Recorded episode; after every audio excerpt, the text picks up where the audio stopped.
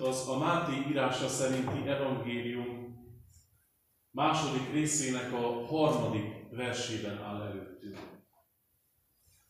A megnevezett helyről a Máté írása szerinti evangélium második részének a harmadik verséből olvasom Istennek igéjét, amelyet hallgassatok meg alázattal, fennállva.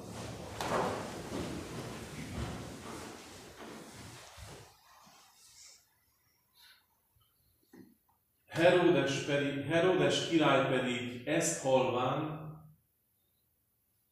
megháborodik, és vele együtt az egész Jeruzsálem. Herodes király pedig ezt halván megháborodik, és vele együtt az egész Jeruzsálem, eddig az írott igény helyet foglalhatta.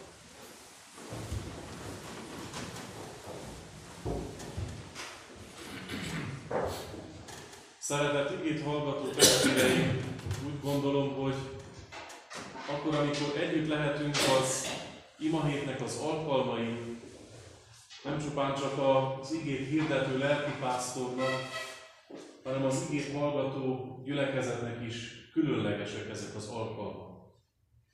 Hiszen nagyon sokatokkal először nézek szembe, és valószínű, hogy a legtöbben ti is először láttuk engem, mégis úgy gondolom, hogy akkor, amikor egymásra nézünk, nem csupán csak az emberi kíváncsiságnak az érdeklődése az, amelyel az én irányomba fordultok, és én sem az emberi kíváncsiskodásnak és kíváncsiságnak az érdeklődésével fordulok felétek, hanem a testvérnek az arcát keresem a ti arcotokon. Arra kérlek titeket, hogy ugyanígy nézzetek most a szószék irányába. A Krisztusban testvér keressétek. Hogy úgy, ahogy Pálapostól a Róma belieknek írja a levele elején, ez a mai alkalmunk az egymás hite általi felbúzdulásnak a drága lehetősége lehessen. Azt mondja az apostol, hogy szeretnélek titeket látni, hogy egymás hite által felbúzdulunk. És úgy gondolom, hogy kimondott célunk kell legyen, akkor, amikor itt vagyunk az igének a melegében és közösségében, hogy ez meg is történjen. De olyan kevés azt testvéreim, hogy mi egymást próbálnánk, vagy próbáljuk melegíteni, tudjuk, hogy ez ideig, óráig tartott csupán. Nekünk könyörögni kell, és imádkozni lehet Isten megelevenítő szent lelkéjét. Azért, hogy a hitnek az ajándéka és a hitben való növekedésnek a biztonsága nekünk adassék, és így tudjunk közösen elindulni és a mai üzenetet is megérteni. Az általam felolvasott igerész a kontextusból, a történetből kiragadva talán érthetetlen is. Hiszen azt halljuk a keleti bölcseknek a történetéből, hogy ők bemennek Jeruzsálembe, bemennek arra a helyre, ahol magától értetődő módon meg kellett születnie a királynak. És érdeklődnek. Van egy jó mondásunk, kérdő útját nem téveszti. Hogyha megkérdezzük, hogy merre kell menni, akkor a legnagyobb valószínűség szerint célba fogunk találni. Tudom, hogy a férfiaknak ez nem mindig erőssége, mert a férfiúi büszkeség az azt mondatja velünk, férfiakkal, hogy mi majd anélkül is oda talál. De ezek a keleti bölcsek, ezek érdeklődnek, és azt kérdezik, hogy hol van a zsidók királya, aki megszületett, ezt hallhattátok, gondolom, a tegnap. Ezt a kérdést teszik fel ott Jeruzsálemben, mert, mondják ők, azért jöttünk, hogy tisztességet tegyünk neki, azért jöttünk, hogy imádjuk őt. És akkor, amikor ez a kérdés elhangzik, akkor arra leszünk figyelmesek, erre jön ez az általán felolvasott igerész, hogy ezt hallva Herodes király felháborodott, felborult az ő élete, így fordítja Károli, megháborodott, és vele együtt az egész Jeruzsálem. Persze, ez a szó azt jelenti, hogy úgy felbojdult, mint egy felrugott hangyagó. Olyan lett Jeruzsálem is valószínű, az autokrata, a keménykező, a kegyetlen, a gyermekgyilkos királynak a szíve, mint egy felrugott angyal. Ebben a nyugtalanságban van valami, ami számunkra tanító jelleggel. Azért testvéreim, mert úgy gondolom, hogy a nyugtalanság az az életünk traumáinak, az életünk megpróbáló eseményeinek az előszele vagy utórezgése. És akkor, amikor ezt keresünk, akkor, amikor a traumáinknak a lényegét próbáljuk megérteni és megnyugodni a saját nyomorúságunk után, akkor jó nekünk megérteni, hogy mivel állunk itt szemben.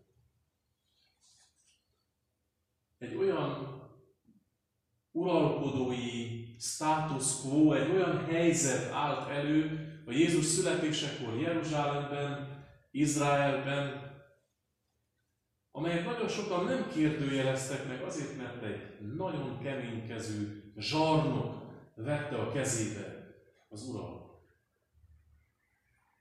És minden úgy ment, ahogy ő szerette volna, és hozzászokott ehhez a nép.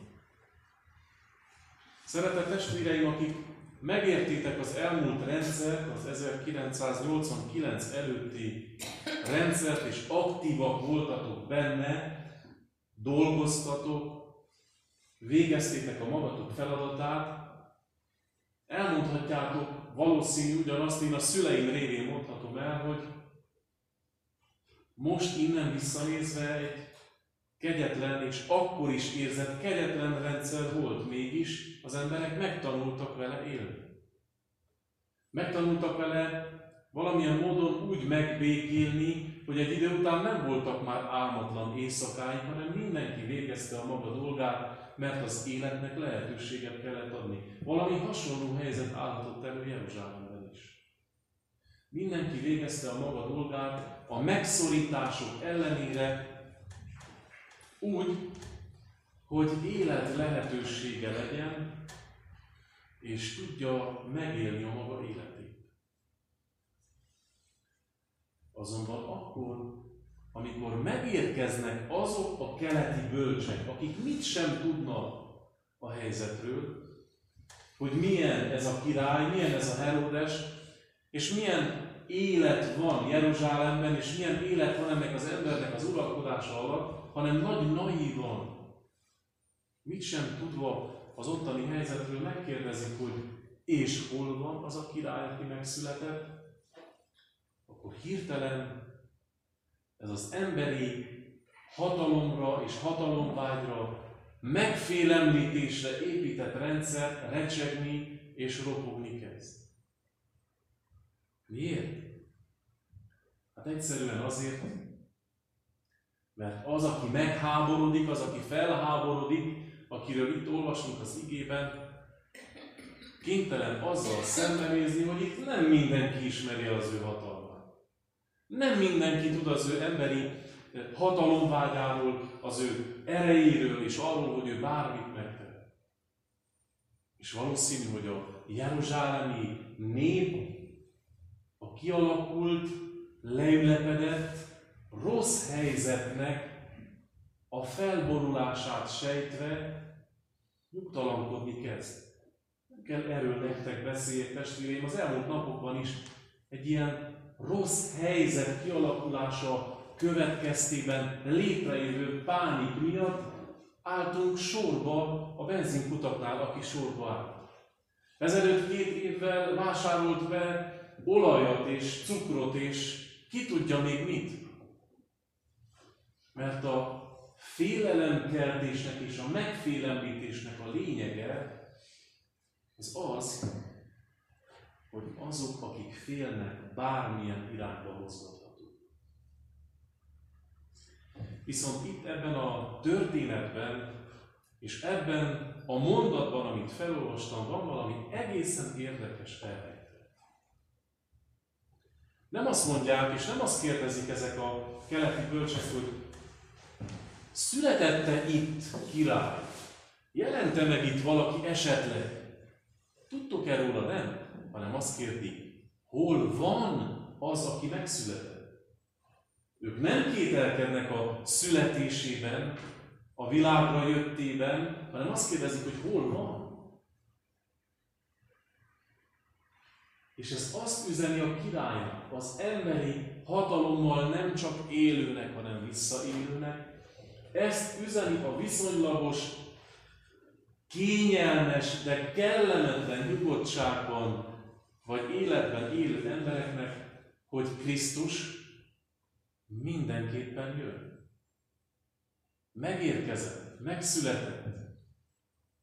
És az a helyzet, ami kialakul, az a helyzet, amit leülepedetnek, rossznak, de kibírhatónak látani, és teljhatalmunak, és ebben teljhatalmunak érzi magát a király, ez egyik pillanatról a másikra felborulhat, mert az, aki jön, aki felülről jött, az hatalmasabb, az nagyobb, az feljebb való mindenkinél, mondja a Szentírás. Krisztus tehát jön. És akkor, amikor Krisztus az életünkben jön, akkor, amikor az ő híre Jeruzsálembe megy, akkor, amikor az ő érkezése nyomán szembesülünk azzal, hogy nem elkerülhető, nem kikerülhető, hanem az ő megszületése. És mi már tudjuk, hogy az ő szenvedése, halála és feltámadása az valóság.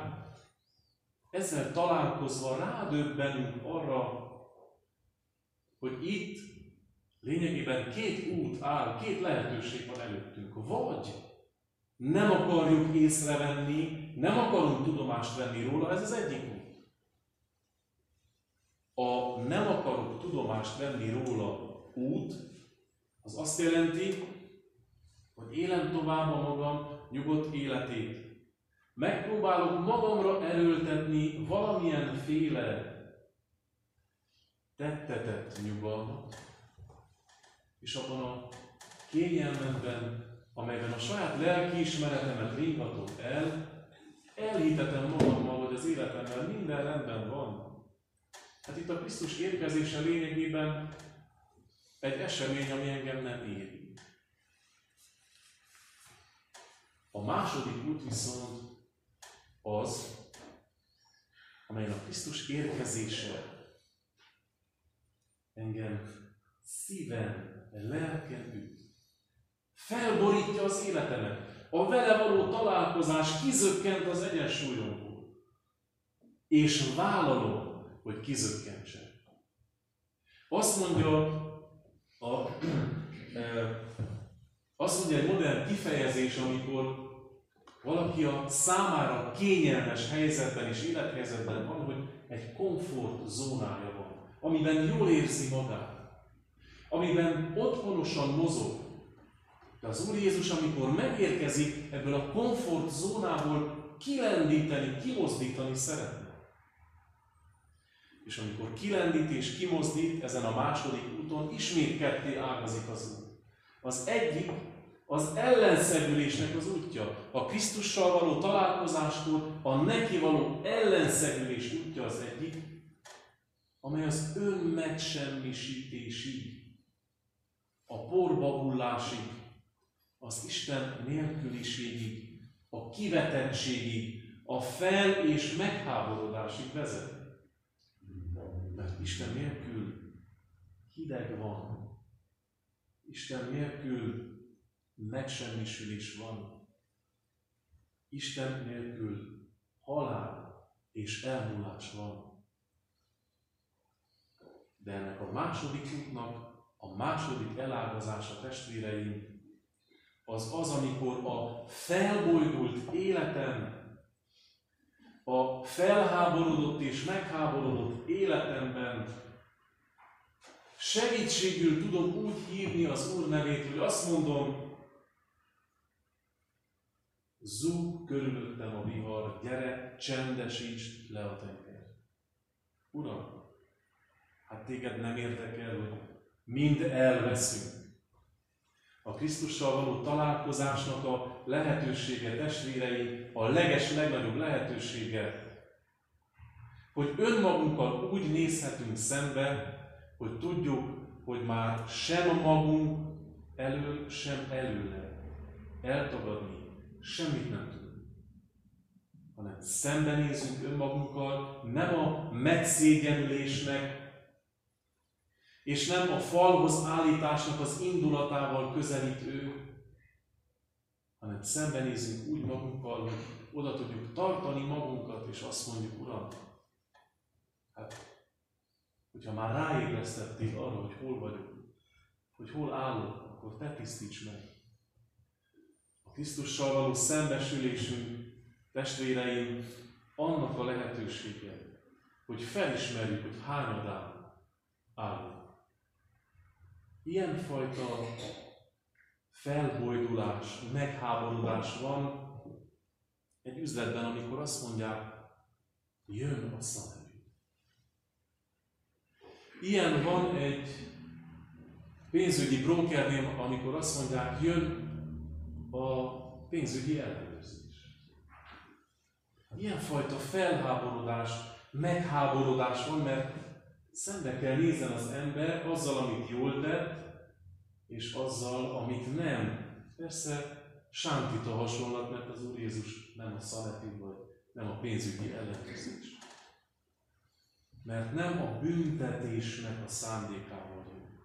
A Krisztussal való találkozásnak a leges, legnagyobb lehetősége az az, hogy a felbojdult életem, a felszínre került bűneimnek a sokaságát ő azért veszi el, hogy lecsendesedhessen az életem. Azért, hogy megnyugodhasson az a vihar. Azért testvéreim, hogy ebben a hatalmas bizonytalanságban és felbojdultságban, amiben csak most is vagyunk, mindjárt három hete, meg tudjunk úgy nyugodni, hogy az életünket és másnak az életét is tudjuk letenni az örökkévaló Isten kezén. Milyen áldott lehetőség az, testvéreim, hogy a felbojdulásban tudjuk, hogy nekünk van egy olyan Urunk, aki feltartóztathatatlanul jön, érkezik és közelít. És nem azt a békét akarja, amely a kényelmetlen és bűnökkel telített életből egyből átsimít valamilyenféle megtisztult állapotba, hanem arra késztet, hogy önmagunkkal szembesülve tudjunk és akarjunk megszabadulni általa attól, ami bennünk kivetni való. Mit mond el nekünk? Akkor, amikor felháborodik a lelkünk, akkor, amikor megterheltnek érezzük magunkat, azt mondja, ne menjetek máshová, ne szaladjatok el, jöjjetek én hozzá. Én hozzám jöjjetek, akik megfáradtatok és meg terhelve, és én megnyugvást adok nektek. Nem máshová üldöz el, nem máshová kerget el, mert az Istenhez fordulni, hozzá megtérni, azt jelenti, arról az útról, amely elfele visz tőle, amely tőle távol vinne engem, azon tudok egy olyan 180 fokos fordulatot tenni, hogy minden lépésemmel ezután az ő segítségével közeledek hozzá. Szeretett testvéreim, ezért jó, és ezért kell néha a felbojdulás,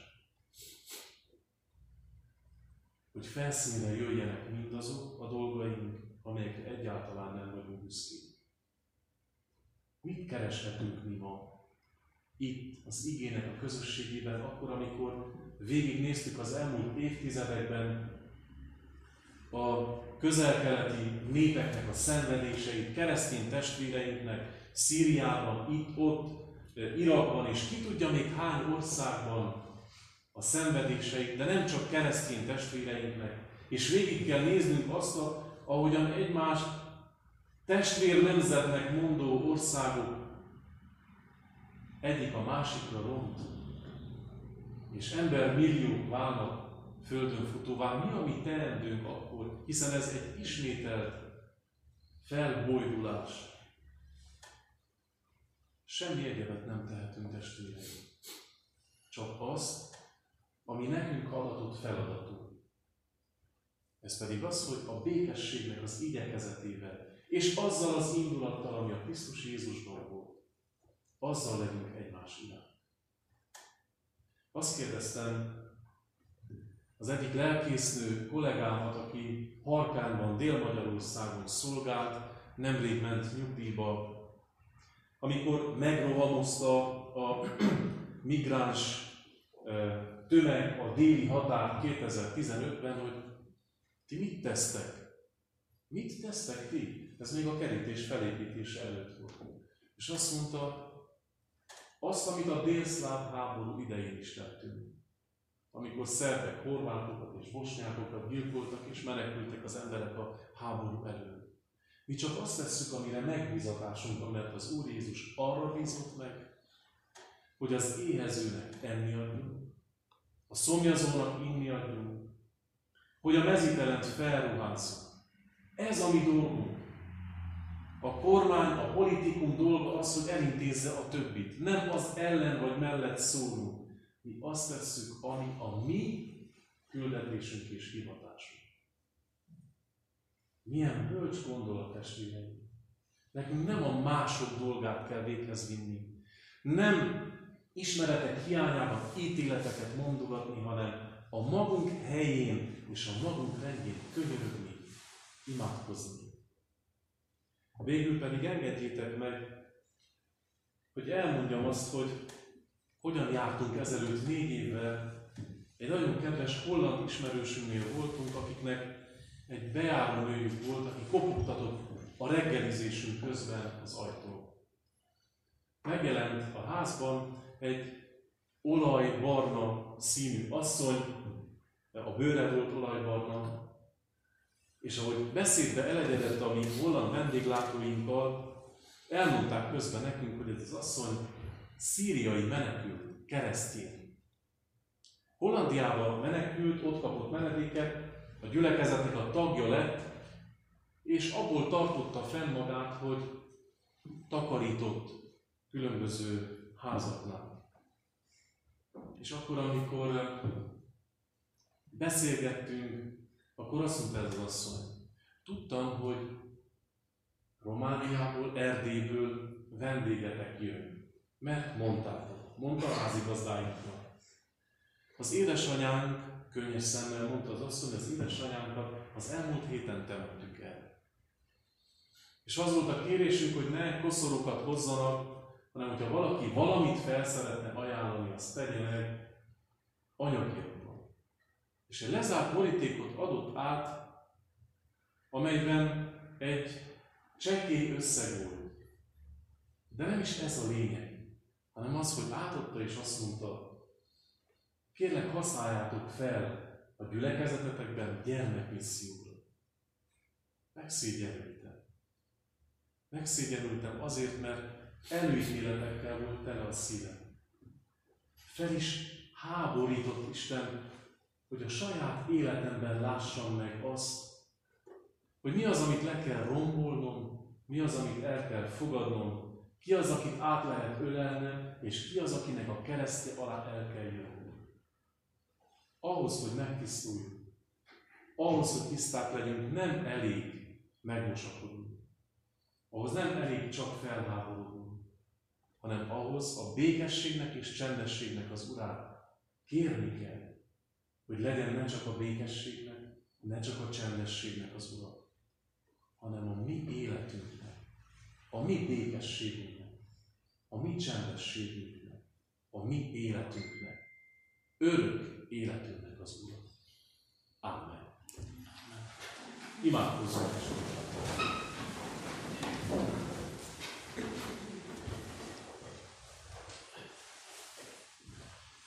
Mindenható Istenünk, örökkévaló édesatyánk az Úr Jézus Krisztus által. Köszönjük neked, hogy a Te ígét úgy ad csendességet és békességet, hogy először felháborít, megmozgat. Köszönjük örökkévaló Istenünk, hogy a Te fiadnak érkezése ott Jeruzsálemben, de bárhol és bármikor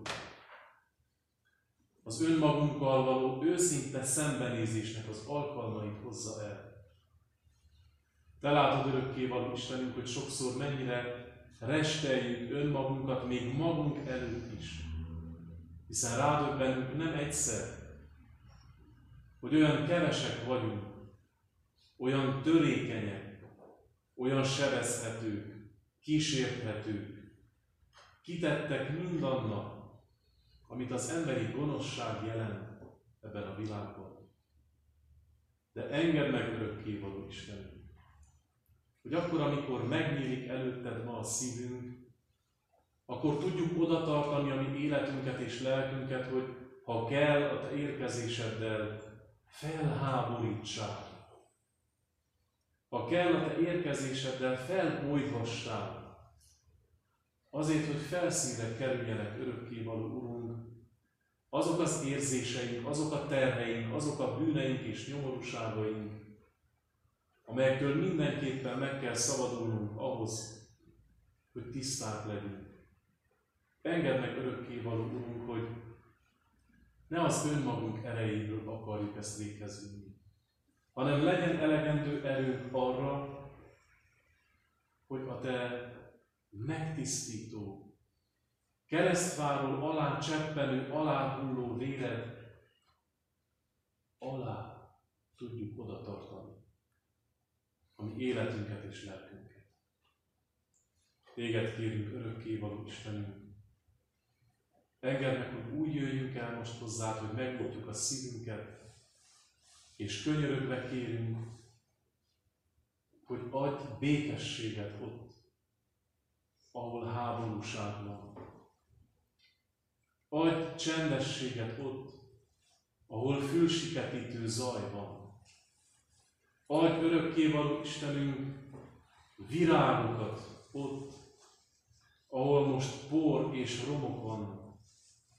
Adj örökkévaló Istenünk reménységet ott, ahol reménytelenség és lemondás van. Adj sikert ott, ahol kudarc van.